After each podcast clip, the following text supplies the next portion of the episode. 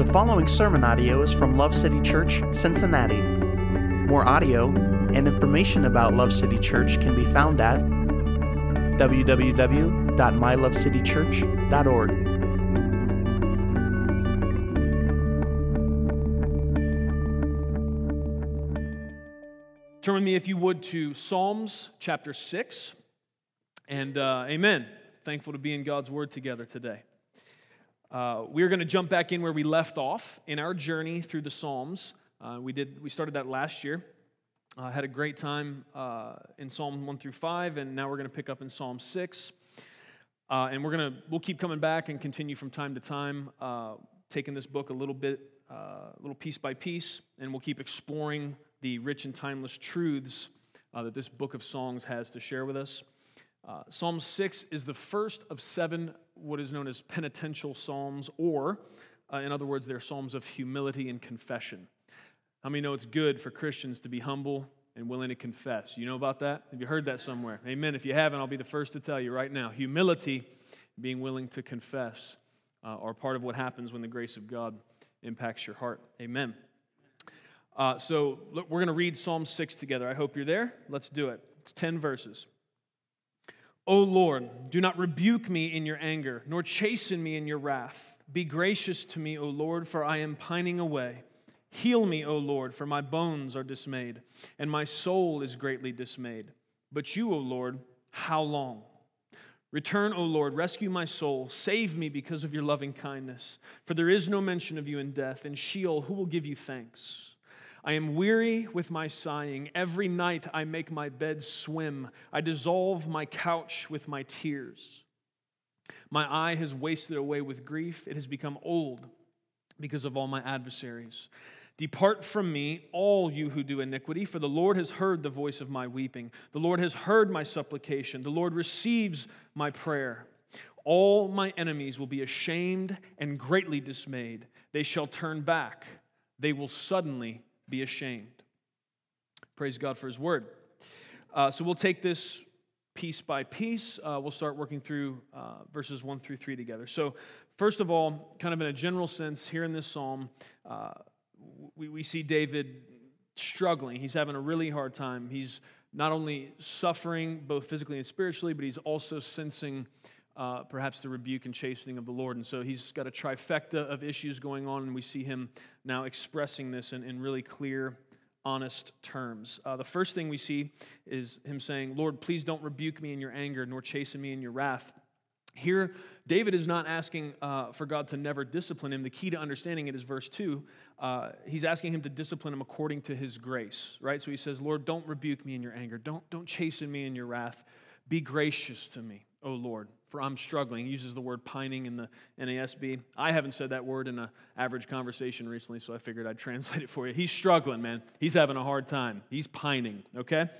Uh, that's, that's a weird word. So, um, part of, I don't know if David totally understood all of this, but he to some degree clearly understood that the Lord's rebuke and chastening is not necessarily a bad thing. He's just asking God to do that according to his grace instead of according to his anger. Now, of course, we have the promise of, of the fact that because Christ has come, He's lived a perfect life that we couldn't, died the death that we should have, and then triumphantly risen from the grave. We don't really need to make this request because we know that the wrath and anger of God was poured out on Christ at the cross. That if He chastens and disciplines us, this is not Him uh, in, in, anger toward us, it is, it is the actions of a loving Father. Uh, I'll give you a verse for that. It's Hebrews 12, verse 7 says this If you endure chastening, God deals with you as with sons. For what son is there whom a father does not chasten? Um, there are those that exist, but it's not normally in a, in a household where the father really loves the children, or, or the mother for that matter. Uh, so, the premise I would pull down from that or out of that is this, and then I'll qualify it God's anger is because of God's love. God's anger is because of God's love. Think about this with me. I'm going to I'm going to spin you a scenario. Try to jump in here with me. I want you to imagine that you were telling a very close friend of yours that you could not spend time with them because you were working a lot, right? They keep calling you, they're sending you texts. Hey, can, can you hang out this day? Can you do this day? No, I'm working. No, I'm working. Nah, I got to work. Uh, but really, that, that wasn't the truth at all. What you'd been doing every single time they tried to reach out to you, you were heading down to the casino. Uh, and now, because of that, you're in financial ruin.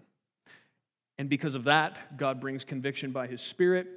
You realize you have a gambling addiction that is ruining your life and that you need to tell the truth. All right, so we're turning the corner. But imagine you come and you tell your friend, you say to them, Listen, I've been lying to you for months. You tell them, I need help, and, and you ask them to forgive you. Here's my question if their response was something along the lines of, okay, well, it's no big deal, and then they're quick to just kind of change the subject and want to move on, what, what would that communicate to you? If that was me in that scenario, it would communicate to me that they don't really care that much, right? That they, if I'm saying, hey, I've lied to you, I've been lying to you for months, I've been making excuses, and I've actually been going and doing this other thing, I would think that if, if our relationship meant something, I'm expecting minimally frustration from them and maybe some anger, right? Maybe you don't like this because um, our culture has, has been spinning us this lie continually that love demands acceptance of all things. But here's the thing uh, if I'm friends with you, don't lie to me, okay? Because we're supposed to be friends and we're supposed to have love between us. And if I find out that you have been lying to me, I, I, am even if I'm angry, I'm gonna I'm gonna be angry, but then I'm also gonna want to talk about it more. Okay, so you said you've been lying to me. I'm not happy about that. We're supposed to be friends, man. Don't do that. But okay, now you're also telling me part of the reason you're lying to me is you're struggling. Okay, how do I help? Let me get in here and figure out what love in this situation is going to look like. Am I, how do I keep you accountable? How do I hold your hand through this struggle and get you free? Okay? Uh, I, I think that's, to me, that makes sense. And I see, I see anger as evidence of love and real relationship in that scenario. To be indifferent about it's kind of, that, that, to me, that would be a red flag. That they, why isn't that bothering them, right? Uh, the, the, same is true for parents, right? So um, I, I, was in the backyard the other day, and the kids were out there with me. Lucy was over doing something in the back corner, and uh, the gate was open, and I was about to head around the front of the house. And along that side of the house is where our, our AC unit is. And Max got out ahead of me because I said I'm going down the truck for something. So he, anytime there's a truck involved, he wants to be there. So he's, he heads that way ahead of me, gets around the corner.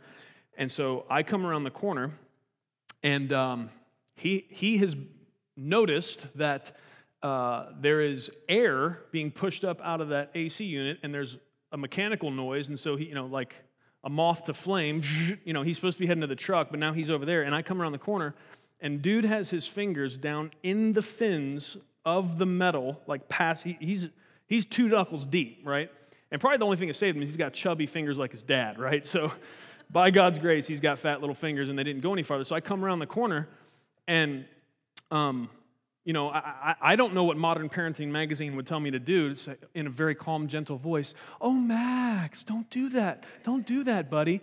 You, understand something, friends. I love my kid, and I don't want him um, to chop his fingers off in the AC unit and potentially bleed out in front of me. So I rounded that corner, and you better believe the daddest dad voice you've ever heard, right? The dad voice I've been told that, you know, I can speak in a room where there's children and everybody else's kids will listen, and half the time the adults will snap to attention.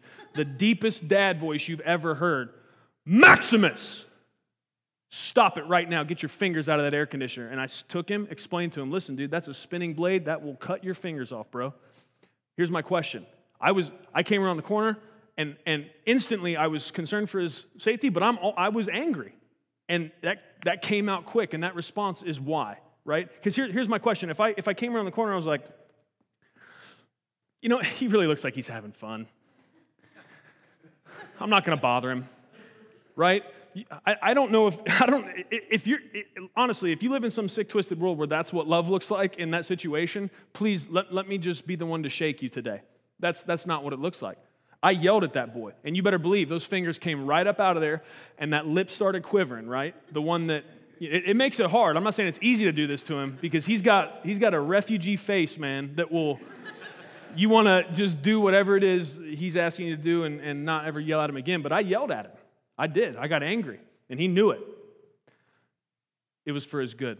And I was angry because I care for him and because I love him. Anger is part of the package when there's love and real concern between in any relationship, whether it be a friend or that between uh, a parent and their child. And that's part of the premise I'm trying to drive home for you is that God's anger is because of God's love. It is. Sometimes He sees you with your finger in the AC, right? Whatever that looks like for you. Whatever silly disobedience you've decided is, is better than what it is God's asked you to do or not do. And so He may yell and get your attention. David obviously is in a situation here to some degree. We don't get details, but he understands that something he's done or doing um, is, is, is not making the Lord happy, and he's feeling the, the, the, chastening of that. He's asking for God's grace in the midst of it, which is clearly permissible.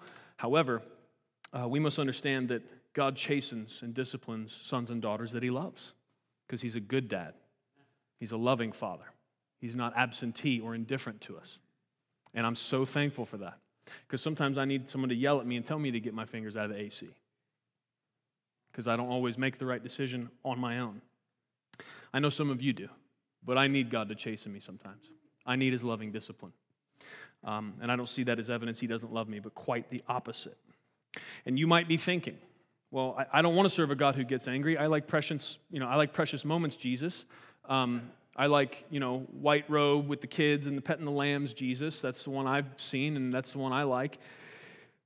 And I would just, friend, I would say to you, if, if that's what you're, if that's where you're at, if you if you don't want to serve a God who gets angry. If you don't like a Jesus that might get angry, then you have to realize that means you don't want to serve a God that's loving either.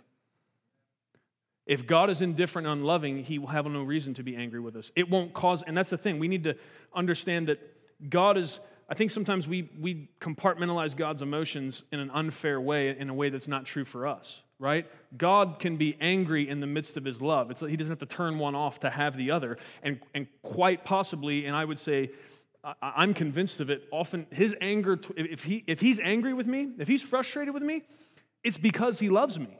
If he didn't care about me, he'd be indifferent. He wouldn't care that I'm over here doing this thing or whatever that's going to lead to what that I think is going to lead to happiness, but is actually going to lead to my destruction. He would just let me be. But he's not indifferent towards me because he does love me passionately and he's willing to deal with me as a father deals with a son. And for that, I'm really, really grateful. If you don't want to serve a God that gets angry, you don't want to serve a God that's loving. You could have an indifferent, aloof kind of, he put everything together, set it spinning, and step back just to let it, let it go, but that's not the kind of God we have. We have a God that's intimately involved with the details of our life, understands what's going on, sees what's happening in the chambers of our heart way down deep. He knows better what's going on here even than we do. And He's going to deal with us based on that. And I'm so thankful. I hope you are too. Amen. Um, commenting around this subject, uh, Spurgeon had this to say So we may pray that the chastisements of our gracious God, if they may not be entirely removed, may at least be sweetened by the consciousness that they are not in anger, but in his dear covenant love. Amen. Even though the chastisement of God is because of his love, Romans 8 1 is still true for we are his children, because I think to some degree we could overcorrect on this and end up that if we think we are experiencing the discipline or chastisement of the Lord, we could end up just kind of settling into um, wallowing in self pity and, and just, I'm just going to be crushed underneath the weight of, of God's discipline. And that, that also isn't true. Romans 8 1 tells us that um, there's no condemnation for those that are in Christ Jesus. And so it is humble and right to acknowledge God's love in disciplining us and to receive that and be thankful for it. Uh, but what we see here is that we are also allowed to ask Him to be gracious to us in the midst of it. I don't think God wants us to just settle in. If we realize, okay, some of what I'm experiencing here, whether it, whether it feels like distance from God or just this agitation in, in, in my soul, if I'm realizing, okay, this, by the Spirit of God, I'm understanding I, I, am experiencing the discipline of God. I don't think what He wants us to do is just go, hmm, right, and Eeyore it, and, oh, well, God's mad at me, and I'm just going to stay that way forever. I think what we need to do is come to God like David did, press in and say, God, I'm struggling. God, this, that I, I understand that I'm sinning, and I realize now I see my error, but please, Lord, be gracious with me. Help me, restore me. God, restore me to right relationship. Help me to understand. Help me to see all that is in this so that I may repent of it and, and be set free to serve you well right? So don't just kind of settle into the Lord's mad at me and it's going to stay that way. Because of Jesus, that's not how it goes, right? There's always hope because of Christ, there's always access to God the Father. Um, I didn't scowl at Max the whole rest of the day because of the chubby fingers in the air conditioner situation, right? I dealt with it, uh, explained to him what was going on, told him I loved him. He said, I love you too. And off we went, you know, whatever we were doing, down to the truck and back up and throwing mulch at each other or whatever we did to have fun the rest of the day. So it was cool, right? Um, it, didn't, it didn't have to be a long term rift in our relationship. That I'm thankful for. Uh, that brings us to verse 3, right? So he says, And my soul is greatly dismayed, but you, O Lord, how long? Uh, we see here that David is struggling, it seems, both physically and spiritually. Uh, the end of verse 2, he says, Heal me, O Lord, for my bones are dismayed. So, all the way to the fact, and it seems in this situation, which is oftentimes the case, um, I, I don't know which came first, if he was spiritually downcast, then that began to affect him physically, or if he was having physical issues that, that uh, affected him spiritually. Those can oftentimes be tied together, not always, but many times they are. Um, and the most often asked question in the scriptures is the one we see here O Lord, how long?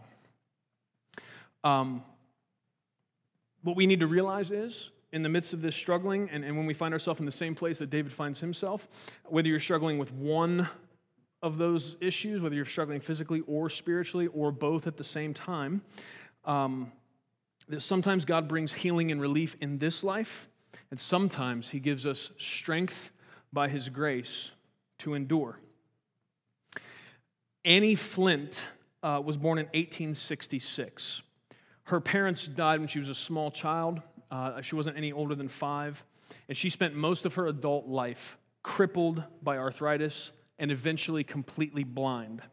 And it was in this condition, crippled with arthritis, literally unable to, to get up and move, uh, and completely blind. It was in that condition that she wrote the following poem. And some of you may have heard it. The title is He Giveth More Grace. And so this is a great poem in and of itself. I just want you to understand who wrote it and what state she was in as she wrote it, and then understand how that applies to what we're talking about. Here's what she wrote He giveth more grace when the burdens grow greater. He sendeth more strength when the labors increase. To added affliction, he addeth his mercy. To multiplied trials, his multiplied peace. When we have exhausted our store of endurance, when our strength has failed ere the day is half done, when we reach the end of our hoarded resources, our Father's full giving is only begun. Fear not that thy need shall exceed his provision. Our God ever yearns his resources to share. Lean hard on the arm everlasting availing. The Father both thee and thy load will upbear. His love has no limit, his grace has no measure, his power has no boundary known unto men. For out of his infinite riches in Jesus, he giveth and giveth and giveth again. She wrote that unable to move, crippled by arthritis, and blind. But that's where she was at. And so, though we struggle, and though we bring those things to the Lord, we need to understand that sometimes what He'll do is He'll, he'll bring relief to whatever that is uh, in that moment or after some time. Um, or sometimes what He does is increases our strength, provides what we need that we may persevere and endure. Um, and I think for some of us, we, we, we assume that's the worst option, right? Our first preference would always be I have a problem, whether I be struggling physically or spiritually. Best case scenario is God heal me, heals me right now. Um, because that would make the pain stop or that would make the, the agony of whatever spiritual struggle I'm going through stop. And, and I, just, I just want to submit to you that if she wrote this in the midst of that struggle, what kind of grace and joy had God, must God the Father have been pouring into her to be able to, to be in this place in the midst of that struggle? And so, my, my point to you is God did not instantly relieve the things that were causing struggle for her. And I believe that was not only for his glory, but for her best. Because what is most important? That our bodies function correctly, or that every day we feel some sense of exuberance, or that in the place where it really matters, in the deep wells of our heart, that we are fully satisfied and convinced of the goodness of God. And that we are able to exclaim what it is this poem exclaims that even in the midst of hardship, He gives and gives and gives again, that He's to be trusted. To really believe that is the greatest treasure that a human can grab hold of to really be in right standing with God and understand to the truest depth of our being that He is worthy to be trusted and worshiped, even in the midst of our difficulty. And sometimes because of the midst of our difficulty, is the greatest treasure we can be given from God. It's not just the goodies we think that He has, it's not just what we think from our perception would make life better. Do we trust that what He does is right and best? And do we trust that He loves us? I think we should. I think He's done enough to prove that that's true. Like if He would have just stopped at the cross and resurrection, I think He's done enough to prove that that's true. We find ourselves now at, at verses 4 and 5. Uh, Return, O Lord, rescue my soul. Save me because of your loving kindness, for there is no mention of you in death. In Sheol, who will give you thanks. David feels the weight here of displeasing the Lord. There's some, there's some discussion among those that, that uh, study these things about what exactly David's frame of mind is and why he wrote these couple verses. Uh, what I think we're seeing here is, is he feels the weight of displeasing the Lord, and it, it, I think it's causing him to question whether or not that God will forgive him and continue to love him. I think he's, I think he's finding himself questioning, even in the midst of asking for it. He starts talking about Sheol, and it doesn't seem like his, his confidence is fully sure in, in the fact that uh, God is going to be able to forgive him for whatever it is that he feels like he's receiving the Lord's chastisement for.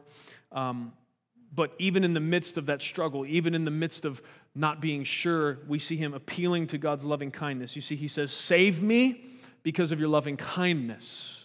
And so David clearly has this understanding that that's, that is the terms for which God's going to do anything for us, according to his loving kindness, according to his mercy. He knows that he's, in some degree, done something uh, where he believes he's, he's garnered the discipline of the Lord, but, but he's asking for help. He's asking for relief. And he's not saying, because I, he's not saying, God, um, rescue me uh, because I took down Goliath.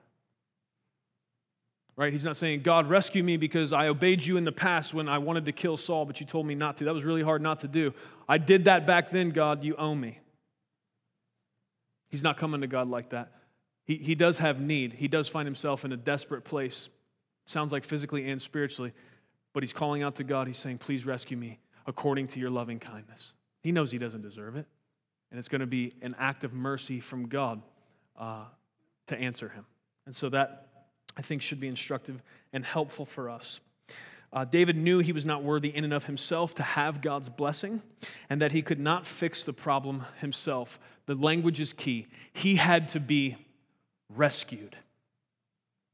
You don't see, you don't see this as a man is confused about whether or not if he could just if he could just white knuckle it, if he could just get himself together, he could he could raise up out of this difficulty and, and figure it out himself and make it happen, right? That's that's not where he's at. He's using language of God, rescue me. Rescue me according to your loving kindness. I'm in trouble. I'm sinking. I'm, I'm, I'm struggling and I need rescued. He knows where his help comes from and he knows his limitation. He's asking to be rescued according to the kindness of God. Uh, verse 5 can be a bit confusing, uh, and we're not going to camp on it real long, but I think what we need to do, let's, I'll just read it again. For there is no mention of you in death, in Sheol, who will give you thanks. Um, Sheol is, is roughly just kind of like the holding place of the dead. It's not real specifically hell necessarily. Again, there's some argument on that. That's not why we're not going to take a whole lot of time on it the statement for there, there's no mention of you in death, that, that can be kind of confusing. I think we need to view it in light of David's vantage point. We need to understand where he's at in the history of God's plan of redemption, right? We are, you know, God's created. God has called a people up through Abraham, right? And they've ended up in Egypt, and they were called out of Egypt by Moses, right? And then they're then they start they broke up into tribes, got the judges, then they got the hey, we want a king deal, right? We got Saul, and now we're here at David. We're kind of in the in the middle of the groove here of what all God is doing and heading up towards a plan of redemption that has culminated in bringing Christ on the scene. And so David does not yet have full benefit that we do of seeing Christ's finished work. We understand when he says things like, Lord, rescue me according to your loving kindness. He understands an incredible amount, really, about how humans relate to God, that it's going to be according to God's goodness and mercy that anybody has a chance to relate to God at all. So he gets that part, but there's also, there had to be some murkiness there. There was this forward looking hope and faith that God was going to be faithful to his promise to redeem his people and solve the problem of sin, but they didn't, they didn't have all the pieces, right? So there's some murkiness uh, about the details. Um, he doesn't have the details of all of God's plan of redemption that has been accomplished through the finished work of Christ. I think also just looking through the Old Testament as a whole, you'll see to some degree, a murky understanding from time to time when it comes to eternity and kind of what that looks like. Again, I would, I would say that Jesus came and shined a light on many things when he walked on the earth uh, when, and he was preaching the hope of the kingdom. Uh, and, and nobody brought more clarity to the issue of heaven and hell than Jesus, right? If you think about it, uh, they were doing good to understand as much as they understood, right, by, by God's grace before Christ came. Christ came and set some things straight that, that were confusing, elaborated on some things that only somebody who had kind of been on the other side of eternity could talk about with authority. And so Jesus did. He came and explained more about heaven than anybody else and, and also more about hell. And so uh, I, I, think to some degree, we just got to understand from David's vantage point, he's, he's speaking as much as he has understanding about. Uh, so, of course, we understand now because of Christ and his teaching and his finished work that for somebody that has put faith in Christ, for them to, to die, for them, for them to take their last breath, to be absent from the bodies, to be present with the Lord, right? So we know that that's the case. Uh, we also know that tragically, for those that refuse to put faith in Christ um, and reject the free gift of grace, that they will be separated from God for eternity, uh, which really bothers us, which is why uh, we do as much as we can to let as many people as possible know there's hope in Jesus, right? So that's what we're about. Amen. Amen. Um, it, it, I think I think even in light of the fact that David probably had to somewhat a murky understanding of the details of eternity, and let's be honest, we still do too. Like, like you, you understand. Surely you felt like you wished there was more details about heaven than we have, right? Like we have some stuff, we know some things about it. I think we know everything we need to know to like be excited about it, i.e. Jesus is going to be there, right? I'm ready to party hat and, you know, shoot the shoot the what is that? confetti popper already, right? Because if Jesus is going to be, that's where I want to be for eternity. The rest of the details are just kind of like, okay, cool, that's icing on the cake. Uh, I want to be with the, the King of Glory. Um, so we know what we what we need to know, but I would like to know more details about everything that's going to happen, how it's going to happen, and what it's going to look like. And, you know, we've got some, but not all. And there's also some ambiguity and difficulty in understanding the details about hell. Jesus, I think, told us what we needed to know to understand you don't want to be there, primarily because you're going to be separated from the God that loves you so much. Uh, that he sent his son to die for you. So we know what we need to know, but not everything we'd like to know. Uh, I think it should be an encouragement to us that even with a more limited understanding than we now have, David was able to trust in the goodness and faithfulness of God, right? I think that should be an encouragement to us and, and perhaps a little bit of a jab in the ribs, right? Because David, from his vantage point, like midway through God's story of redemption, is able to, in the midst of his struggle, and, and he's, and he's being honest here, man. He's being raw. He, he's, and we're going to get to it. He, he's describing with, with some pretty intense language how hard of a time he's having, and yet in the midst of this, he knows he can call out to God and appeal to his loving kindness. He knows that there is, there, there, it matters when he calls out to God, that God does love him and God will answer. And I think sometimes, friends, we're, we're way down the timeline as far as vantage point is concerned. Like we are after Christ coming and explaining all that he did, then dying in our place, then rising from the grave, and then inspiring writers to tell us how to live in light of that. We've got a bunch more to work with than our buddy David did, and yet sometimes we struggle to even get as far as he got in trusting God that his loving kindness and mercy could be trusted, that he would hear us when we call, right? So let that be an encouragement to us, and let that also be a source of um, holy agitation. Amen. Verses 6 and 7.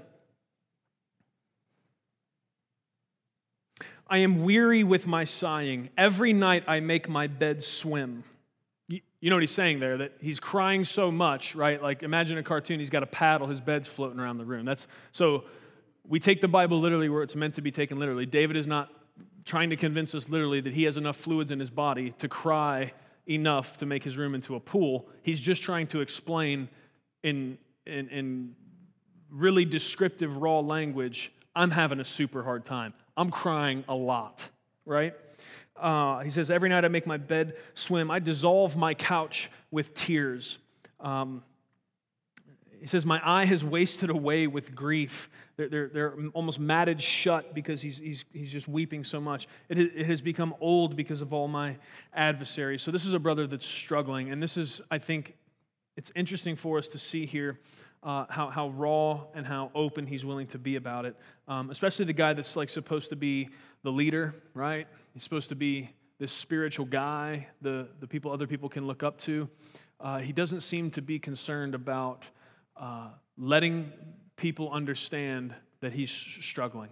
And I think, of course, that's to some degree, it's because his willingness to be raw and open is wrapped in a, a trust in God's goodness and mercy. However, I think there's a temptation many times, um, especially those that are supposed to be leaders, to not be willing to let people see them struggle uh, because that's somehow unspiritual, and, and, I don't think it is. Um, we'll, and we'll get to more of that in a minute. So here we see the raw confession of a man in, in real despair. Uh, he's using very descriptive language to tell us he's having a seriously hard time. I think one key and one reason sometimes we don't feel like we can be honest with God is because sometimes we're not willing to be honest with ourselves. Uh, we are masters of self deception. And much of the time, when we're pulling the wool over other people's eyes, or we think we are, it's not even intentional. Uh, the first person we tricked was ourselves.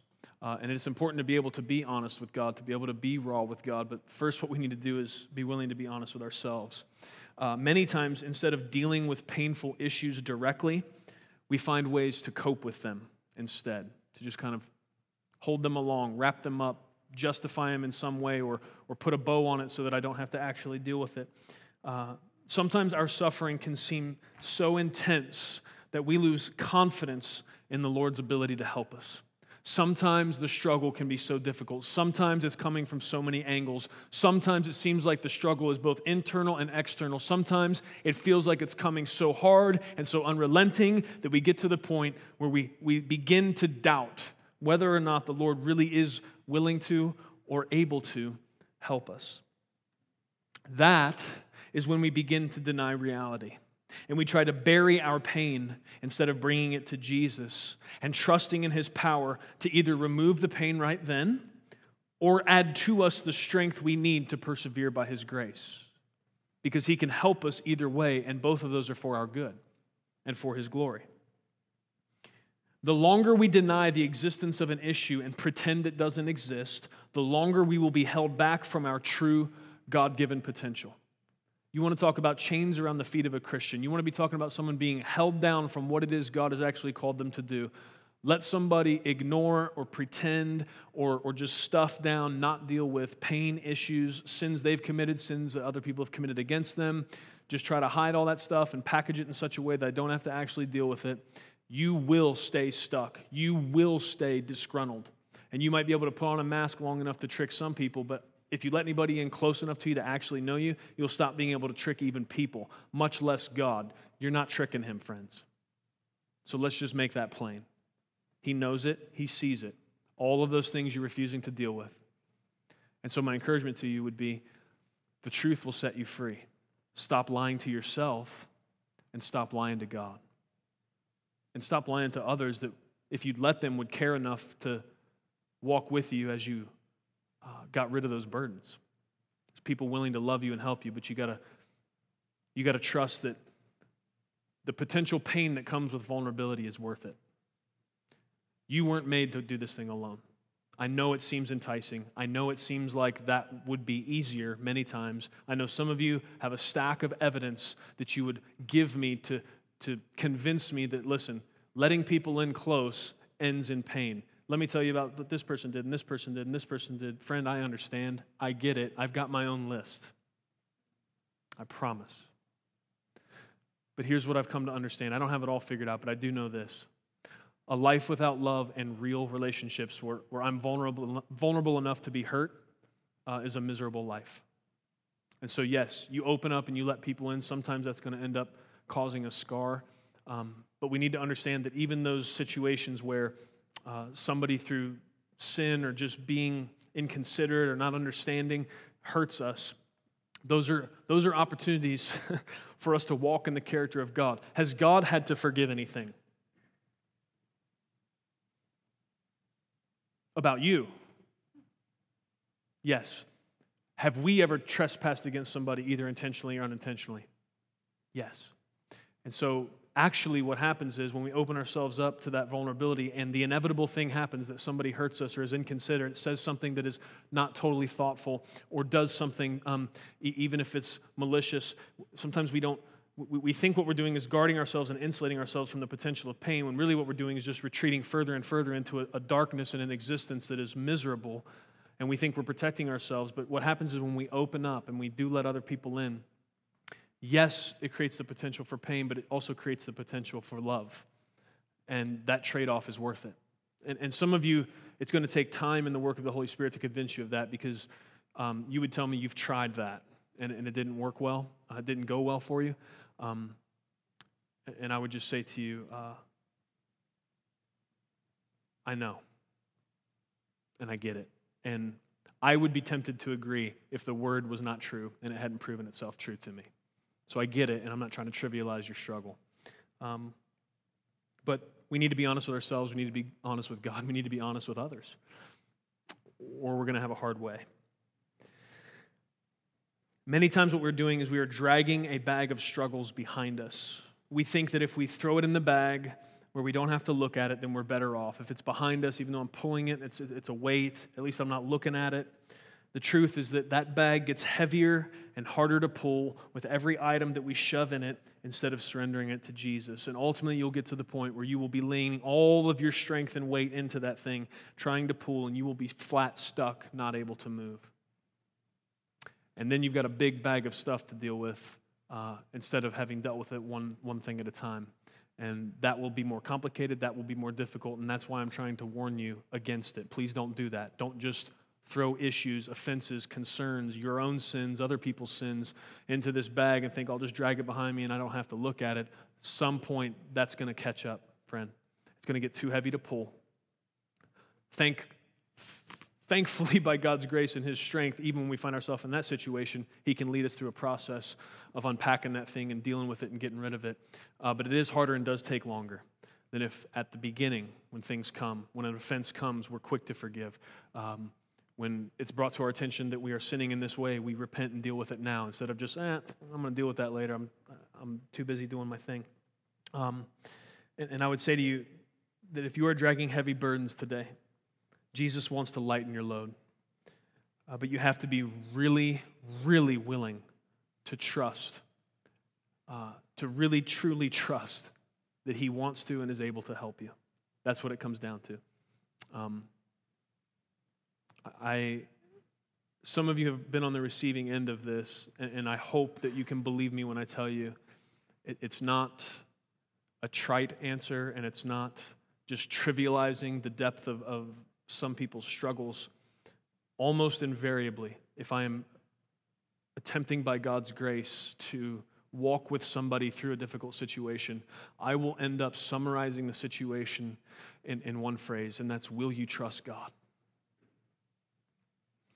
And sometimes I know people think I, I just, I'm not really understanding what they're saying or I'm not um, caring as much as I should when I ask that.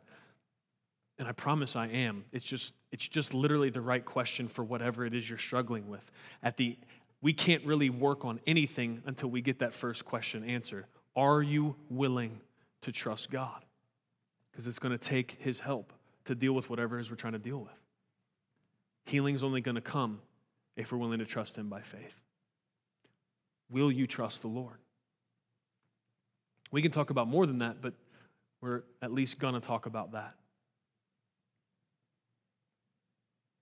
Verses 8 through 10 Depart from me, all you who do iniquity, for the Lord has heard the voice of my weeping. The Lord has heard my supplication. The Lord receives my prayer. All my enemies will, enemies will be ashamed and greatly dismayed.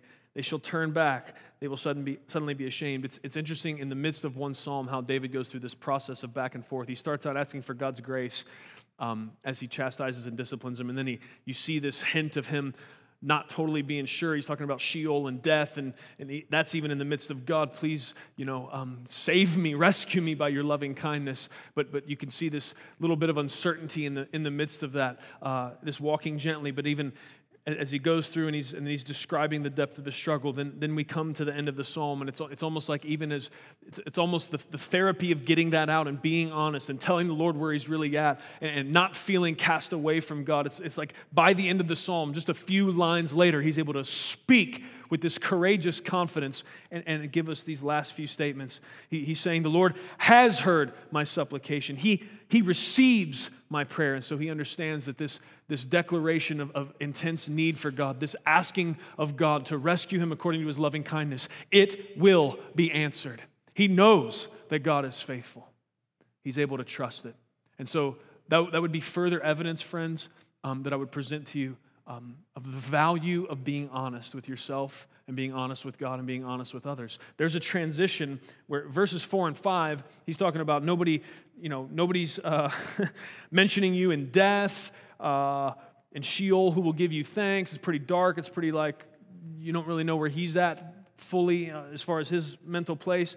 And then, you know, two more verses, right, where it's six and seven, and he's saying, I'm, I'm making my bed float at night. I'm dissolving couches with my tears. My eyes are matted shut. I am so full of grief, and I am so full of mourning.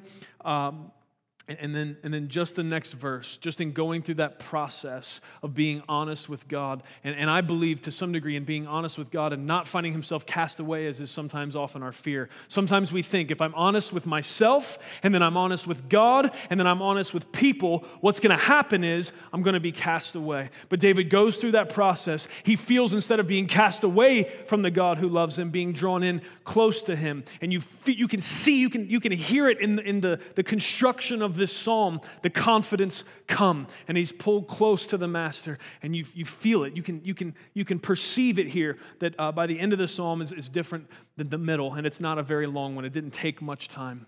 You feel God's warm embrace and, and his love showering over David and giving him the confidence to say, you know what? The Lord has heard my voice of weeping. The Lord has heard my supplication, and I know He's going to receive my prayer. And we know that this isn't because David knocked down Goliath, and we know that that's not what he thinks because he spends the whole first part of the psalm saying, God, please, by your graciousness, deal with me. Rescue me according to your loving kindness. I understand David didn't have the full totality of the gospel that we have, but this brother understood to some degree how it was he had any chance of relating to the God of the universe. He knew it was going to be on his terms and because of his goodness, not because of anything he had to bring. And that to me is amazing. And, and, and I'm also convicted because sometimes I can forget that even with all the extra information I have. And that's a, that's a convicting and helpful thing to understand all at once. Even when describing despair and struggle in an honest way, David still declares his trust in the faithfulness of God. One of the most powerful lessons that we learn from the Psalms is that it is not a sin to struggle. I think, unfortunately, many people treat it as it is. Um, it, it's, it's not a, being honest is not a lack of faith. Uh, and actually, it's a sin to not be honest. That one's pretty clear. That was read that somewhere. Do not lie. It's in a list. What is that list? Oh, the Ten Commandments. Those are big, right? quit lying to yourself, quit lying to others, quit lying to God, man. Um, but one of the most powerful lessons we learn by going through this is that it is not a sin to struggle. But we also learn that uh, the only way our struggles don't lead to our destruction is if we have anchors of truth to which we cling. I want to say that again because it's key, and then I'm going to qualify it.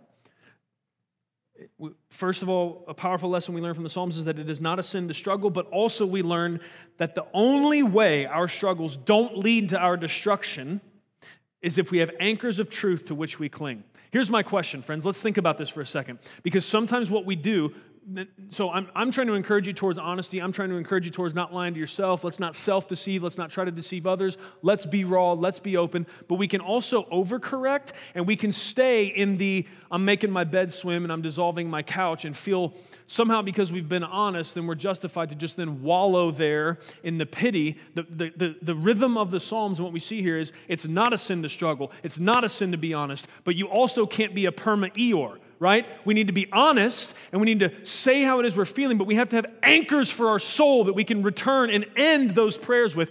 God, I'm struggling. God, I don't know what to do. God, I feel lost. God, I feel broken. God, I feel dry and I'm empty. I feel betrayed. God, I'm struggling. But if nothing else, I'm confident that you hear me and I know that you love me and you've proved that you're faithful, right? And so when we just are honest or we just bring our complaints or we're not we don't have anchors for our soul that even if I don't feel it right in the moment, right? Like sometimes I'm going to have to pray things that I don't necessarily feel right at the second. I might be in the midst of darkness and despair and struggle, I'm, from my perspective, my vantage point, I might not be able to see any way out of how it is God's going to make something happen. But Philippians tells me that I can have peace that surpasses understanding. And I have to have anchor points for my soul that no matter what, no matter how hard the waves are blowing against the ship of my life, I am anchored to something that will not move. We have to have those. And if we don't, then uh, our struggles will lead to our destruction. We will just keep melting couches and making beds swim. We will just stay in a place of despair. And uh, that will render us useless for God's glory, and it will only drive us further into darkness and misery. And so there's, there's two ways to end up in trouble. One is to deny it, don't be honest, try to cope instead of bring it out into the light and, and let God and others help you deal with it. The other way is to be honest, acknowledge sin and struggles and difficulty, but not also acknowledge God's goodness and faithfulness and all of the reasons we have for hope because of Him. Sin is not struggle, and it doesn't have to destroy us as long as we are anchored into the solid rock of Christ. I want to read to you 1 John 5:13 along these lines. These things I have written to you who believe in the name of the Son of God, so that you may know that you have eternal life. This is the confidence which we have before him that if we ask anything according to his will, he hears us. And if we know that he hears us in whatever we ask, we know that we have the requests which we asked from him. Listen, man, David didn't have the book of 1 John, but somehow that brother, in his dealings with God Almighty, was able to declare with confidence, even in the midst of a struggle so bad, his bed's floating around his room from his tears. He says, I know the Lord has heard my supplication, and I know he's going to receive my prayer. And that comes from walking with the Lord in a real and intimate way. David had an anchor point for his soul. Even though everything he could see looked like it was going to lead to his destruction, he knew God is hearing this prayer and he's receiving this prayer. And because he's good and loving and powerful, I'm going to be okay. I'm going to be okay. Friends, we have one John. We have the promise. If, if, we couldn't, if we couldn't pull that principle from the life and, the, and the, the writings of David here, then we have it spelled out for us plainly. This is the promise of God. This is the confidence we have before Him that if we ask anything according to His will, He hears us. Friend, how much does it matter to you? How much do you spend time in gratitude? Do you, it, it, it, are you able to pray to God without, thank, without thanking Him for the fact that you got to pray?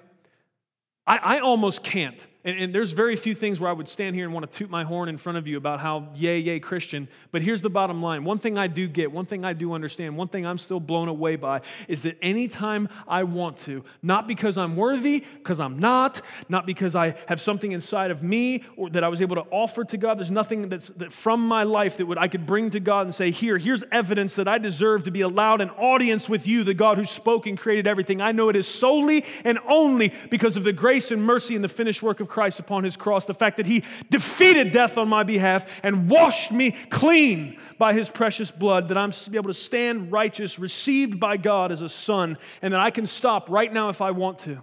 And I can address the heavenly Father, and he will hear me. Friends, are we thankful for the privilege of prayer? Do we understand how incredible it is that he would receive our needs, that he would receive our praise, even. That there is there has been a way made that there is not such a division between us that we could not communicate. The very fact that we're able to come before Him, be received as sons and daughters, um, is, that, that's an anchor, friends. In, in the midst of your despair, in the midst of you crying out to God about your struggle, in the midst of you being honest with Him and really telling Him how it is you feel, how it is you're struggling, how dark it seems from your perspective, even in the midst of that, friend, I'm going to ask you to follow the pattern of David and, and still, even in there, in the midst of that honest description of your struggle, also make sure to declare those anchor points that you understand. Yes, I'm struggling. Yes, I don't see a way, but you are God. And you've proven you're powerful, and you've proven you're loving, and you've proven you're merciful, and you've promised to hear me. And so, because of that, I will not let this despair take me to destruction. I am struggling, but this will not end me. I'm pressed, but not crushed. I'm persecuted, but I am not abandoned. I'm struck down, but I will not be destroyed. And it's not because I'm tough, it's because you're God. And you don't fail, you're faithful. Praise God. Friends, the gospel is our never failing anchor, isn't it? Isn't the power of the gospel our never failing anchor? Isn't it the fact that we, wretched and completely undeserving, were given the gift of salvation and redemption and reconciliation through Christ? The fact that God would send his son to come and live the perfect life we couldn't in our place, then he would die the death that we deserved in our place, and he would rise again, breaking the back of sin and death, so that we had to fear it no longer. And then he would take us, and he would take all of our rags, let us lay them down at his feet, and he would take the, the beautiful white robe of righteousness, and he would drape it across our shoulders and allow us to wear it completely unearned, only as a, a, a, sign of the favor, grace, and mercy that we did not deserve, that He would allow us audience with Him, that He would call you daughter or son based on absolutely nothing you were able to accomplish in and of yourself, but the, on, on the love and the mercy and the grace that He poured forth. The gospel is our never changing anchor point. And that's what I'm saying, friends. There are many reasons and there are many ways right now for each of us that if we were not careful, despair could pull us down into a never ending darkness. There are many ways we could choose to just let hopelessness completely overtake us and be completely undone, that it could lead to our full destruction. And what I'm asking you to see is that as you, as you, as you struggle for uh, understanding where the anchor points are, that, that the gospel is the one that, that, it should be easiest for us to see. The very fact that we have a consciousness of God's goodness, the very fact that His Word has told us that He will have us, that He will receive us, that He will treat us in any way other than His kindling, right? Which is about what we deserve. The fact that instead He's been merciful to us, that He's called us His own, that He's made a way for us to be with Him. The gospel is our never changing, never ending, incredibly powerful anchor point. And so, yes, let's be honest. Yes, let's tell the truth. Let's not lie to ourselves. Let's not try to lie to God. That never works. And let's stop lying to others. Let's be honest about when we're struggling. But let's not let that conversation end with all is bad, all is destruction, there is no hope. Let us always come back around and realize, even if it's only for our own sake, let's let it come out of our mouths. Yes, I'm struggling. Yes, I don't know what to do. Yes, I'm having a hard time. Yes, I feel like, like I feel hopeless. It only looks dark. And that's the problem. We don't, we don't walk by sight, man. We walk by faith. And sometimes that's what it's going to take. Sometimes for you to say what I'm saying, for you to say, Yes, I'm struggling, and I don't even see how it's possible that this could get better. Sometimes all you're going to have, that anchor point, is going to be only and because of the faith that you've been given as a gift from God the Father. You may not see it. You may not see the reason to end the prayer with, but God, I'm going to hope in you. But God, I trust you. But God, I know you're faithful. It may that be that way a lot. But let us still end our prayers that way because He's given us enough proof. He's given us enough evidence that He's good and powerful, that He's loving and faithful. Amen? Amen. May we be a people who embrace the discipline of our Heavenly Father, knowing it is proof that we are truly His. May we be a people who are not afraid to be honest, both with ourselves and with Jesus. And may we be a people who are not brought to destruction when we struggle, because our hope is anchored in the truth of the glorious gospel. Amen. Let's pray. Father God, we come before you now in the name of Jesus. First, Lord, we just want to thank you that that's possible. Sometimes, Lord, we do it so often before we eat and before we sleep and when we wake up. Sometimes the fact that we are able to come to you, um, it, it, just it misses us, Lord. The fact that it is an absolute wonder and a result of, of the beauty and the truth and the power of the gospel. That it is not something that is just a given. Uh, it's not something that just uh, had to be. It's something that you made possible. It's evidence of your faithfulness. It's evidence uh, that you are committed to the plan of redemption. It's evidence that you are going to finish what you've started and that you're going to have us with you forever. And I'm thankful that that's true. Thank you for prayer.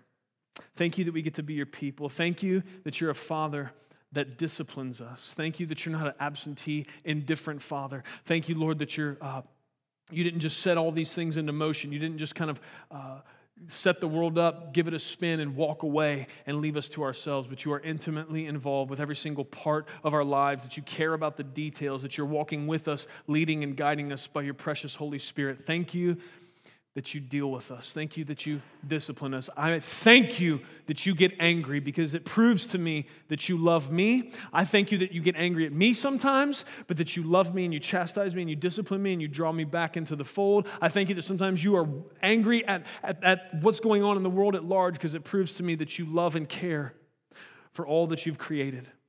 Thank you. I'm glad that you're not indifferent. I'm glad that sometimes you're angry. It proves to me that you're loving. I thank you also that,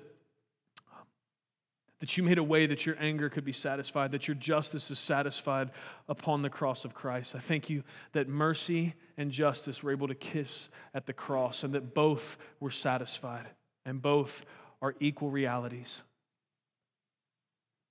Help us, Lord Jesus, to understand that and live in light of it. Lord, we ask for the help of your Holy Spirit to be honest with you, with ourselves and with others. Sometimes it's hard. Lord, a lot of us have spent a lot of time getting good at shoving stuff in the bag and not dealing with it, at, at, pushing it down or, or justifying it in our minds somehow, or coming up with a way that we don't have to deal with the issue. And God, I just ask that you would help us. I ask that you would discipline us when we're tempted to do that. I ask that you would bring it out into the open. Please help us, God because we don't want to be held back from what it is you've made us to do. We know that we are not our own. We know that we've been bought with a price. And God, this is not something that we're upset about. We rejoice greatly in the fact that we are not our own. And so, Lord, we don't want our sins or, or the sins of others, unforgiveness, or any of the other baggage we, we're dragging along with us. We don't want us to slow us down. We know there's a job to do. We know this isn't just about us and our own personal sense of happiness. We know, God, that you've saved us to a purpose and a mission, and that is to spread the glorious good news of the beautiful gospel, to let as many people as possible know they don't have to live in the misery of separation from you, the God who loves them and made them. And so, God, please anything in our lives that would hold us back from the full potential you've made us for, from, from letting our gifts flow in the body of Christ uh, for the sake of, of pushing forward and growing your kingdom and, and, and opening the doors wide to as many people as possible. God, we ask you would come and remove those things. Take absolutely anything that would hold us back from doing what you made us to do out of us and replace it with something that you can use. We submit ourselves underneath your mighty hand and we ask you to do as you see fit. Lord, we love you. We thank you that you're a good father. All of our trust and hope is in you. It's in Jesus' name we pray. Amen.